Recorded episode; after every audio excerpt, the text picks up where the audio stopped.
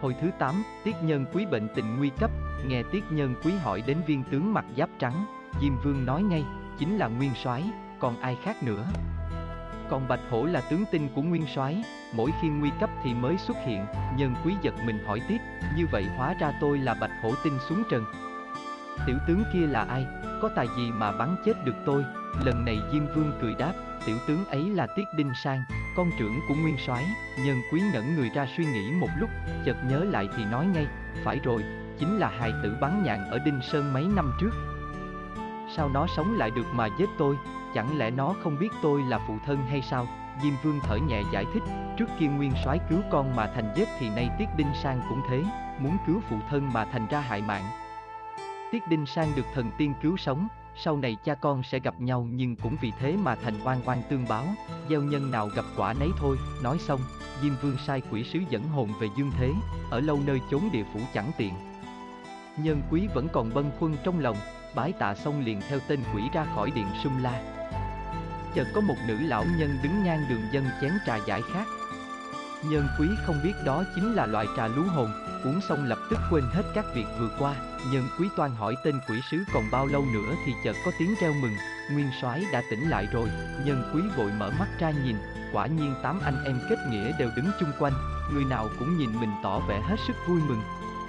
Thái Tông nghe tin này vô cùng hớn hở, cùng từ Mậu Công và Trình Giảo Kim đến ngay soái phủ thăm hỏi, nghẹn ngào nói, nguyên soái mê man mấy ngày nay làm cho trẫm ăn ngủ chẳng yên.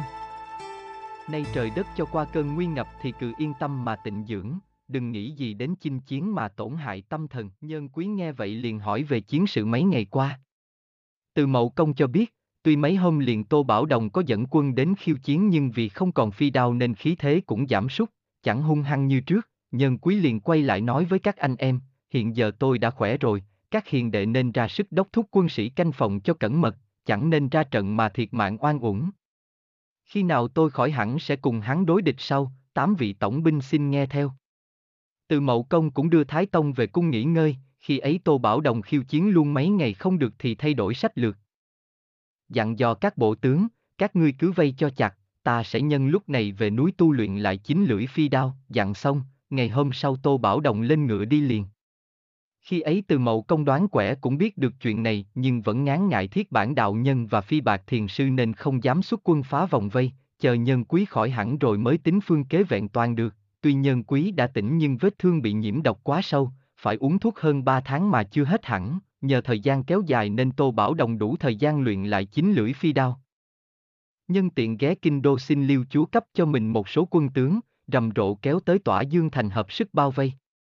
Tô Bảo Đồng biết tiết nhân quý chưa khỏi hẳn nên cũng không cần khiêu chiến cho mệt, cùng hai vị quốc sư trấn giữ cửa đông rất chắc chắn, không cho bất cứ ai thoát về Trung Nguyên cầu cứu, Thái Tông chưa hết lo lắng về bệnh tình của nhân quý, nay lại được biết Tô Bảo Đồng đã luyện lại phi đao và thêm quân vây hãm thì thất kinh hồn vía, vội cùng từ mậu công lên thành quan sát địch tình.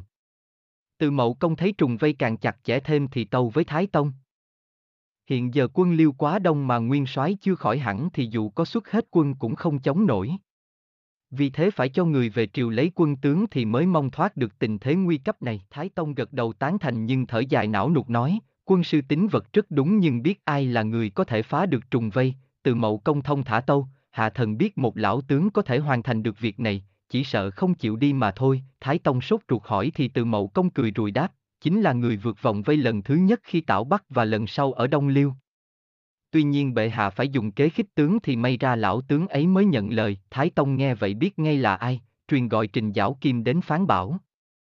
Quân sư muốn tiến cử Trình Vương Huynh vượt vòng vây về triều cầu cứu, chẳng biết Vương Huynh có hết lòng vì trẫm không, Trình Giảo Kim thất sắc, quỳ xuống tâu, ai là trung thần mà không hết lòng vì quân vương, nhưng hiện giờ tôi tuổi già sức yếu, mà muốn về Trường An thì phải ra cửa phía đông, làm thế nào qua mặt mấy lưỡi phi đao của Tô Bảo Đồng được. Đó là quân sư muốn giết tôi chứ chẳng phải tiến cử, Thái Tông liền theo kế khích tướng của từ Mậu Công, gật đầu nói, phải lắm. Trẫm cũng thấy Trình Vương huynh tuổi cao sức yếu, thương pháp lại chẳng bằng nổi các tiểu vương thì còn đánh chát gì với Tô Bảo Đồng nữa. Trẫm rất sợ Vương huynh nộp mạng cho hắn làm nhục đến triều đường, nhưng quân sư cứ tiến cử nên đành phải hỏi chiếu biết chắc là Vương huynh làm sao dám xông pha như trước kia, từ mậu công nói thêm vào, sở dĩ hạ thần tiến cử là vì đoán quẻ biết Trình Vương huynh phúc lớn thọ nhiều. Như mấy lần trước vẫn vượt thoát được mà có sao đâu, Trình Giảo Kim tức quá cãi lại, lão mũi trâu này nói một mà chẳng biết hai. Khi Tảo Bắc thì Tô Luân Sa đóng binh không đúng khuôn phép, lại được tạ ánh đăng giúp đỡ nên mới vượt thoát. Còn khi chinh đông, Cáp Tô Văn đã mất phép phi đao nên ta mới đánh giặc được mà chạy. Nay Tô Bảo Đồng lợi hại hơn vậy nhiều lần thì đi chẳng tiếc gì, chỉ sợ mang nhục cho nhà đường mà thôi. Thái Tông gật đầu khen, nói tiếp, đó là Trình Vương Huynh quá khiêm nhượng nên mới cho Tô Bảo Đồng là lợi hại. Thật ra Vương Huynh thừa sức vượt vòng vây nhưng trẫm không muốn là vì sợ Tô Bảo Đồng chê nhà đường hết người. Phải dùng tới mấy lão già làm trò cười cho thiên hạ, Trình Giảo Kim nghe vậy tức quá, râu tóc vểnh lên, nói ngay, sao hắn dám chê bọn lão tướng chúng tôi làm trò cười cho thiên hạ. Tuy tôi đã cao tuổi nhưng mỗi ngày còn ăn hết một đấu gạo, chống cự cả ngàn quân, còn hơn mấy tướng trẻ nhiều. Đã vậy tôi quyết ra đi một phen cho hắn biết mặt, Thái Tông thấy Trình Giảo Kim trúng kế cười thầm, lập tức viết chiếu giao cho. Trình Giảo Kim hăm hở cầm búa tiến ra cửa thành, còn cố ngoái lại dặn từ mậu công, quân sư cứ lên thành mà xem võ nghệ của lão tướng này.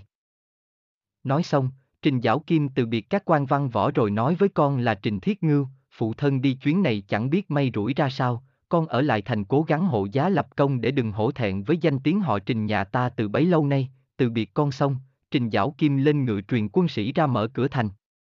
Từ mậu công chờ Trình Giảo Kim ra khỏi lập tức sai quân đóng cửa thành lại, hộ giá Thái Tông lên địch lâu quan sát. Trình Giảo Kim quay lại thấy cửa thành đóng thì tức quá, lớn tiếng mắng, tên mũi trâu bội bạc, chưa gì đóng cửa thì lỡ có gì ta làm sao chạy vào được. Rõ ràng hắn có thù oán với ta chi đây mới lập mưu dùng tay quân liêu giết cho bỏ ghét. Trong khi Trình Giảo Kim còn đang mắng chửi từ mậu công thì quân tướng Tây Liêu đã nhìn thấy, hô hoáng nhau xong lại vây chặt. Trình Giảo Kim vào cửa chết thì gắn gượng quát lớn, các ngươi có mau về báo cho Tô Bảo Đồng nguyên soái là có lộ quốc công Trình Giảo Kim muốn nói chuyện hay không? Tô Bảo Đồng nghe báo Trình Giảo Kim chỉ đi có một mình thì hơi kinh ngạc, lập tức cưỡi ngựa xông ra mắng lớn, ngươi thật cả gan mới dám ra đây. Có chuyện gì thì nói cho mau để còn chịu chết, Trình Giảo Kim vênh mặt nói, bởi vì phi đao của ngươi quá lợi hại mà quân đường chúng ta không mang theo tướng tài nên khó chống cự nổi. Ta vâng lệnh vua đường về trường An Triệu vài ba tướng tài đến đây giết ngươi, vì thế ta muốn nói cho biết trước mà đề phòng, Tô Bảo Đồng cười gằn nói, ngươi có giỏi thì vượt qua trùng vây thử xem, Trình Giảo Kim không thèm để ý, đặt điều nói tiếp, hiện giờ ở trường An chúng ta còn hai danh tướng, một có thể lên trời, một có thể xuống đất như chơi. Ngoài ra ta còn một đứa tiểu tôn sử dụng cây búa 60 người khiên. Nếu ta mời hết đến đây thì các ngươi chẳng còn đất để mà chôn. Ngươi sợ thì giết ta đi, đừng để ta thoát mà rước lấy cái chết oan uổng. Tô Bảo Đồng nghe vậy nghĩ thầm, trên đời này làm gì có người nào tài ba như thế. Chắc vua tôi nhà đường hết lương nên lấy cớ cho người về Trường An. Ta cứ cho hắn đi rồi cướp hết lương thảo xem làm gì được nghĩ vậy nên Tô Bảo Đồng bằng lòng cho Trình Giảo Kim đi qua trùng vây. Trình Giảo Kim lại kèo nài bằng được một lệnh tiễn rồi mới chịu đi, đắc ý chạy thẳng về Trường An. Lý Trị nghe báo Trình Giảo Kim một mình một người trở về thì biết là có việc chẳng lành, vội vàng ra đón tiếp.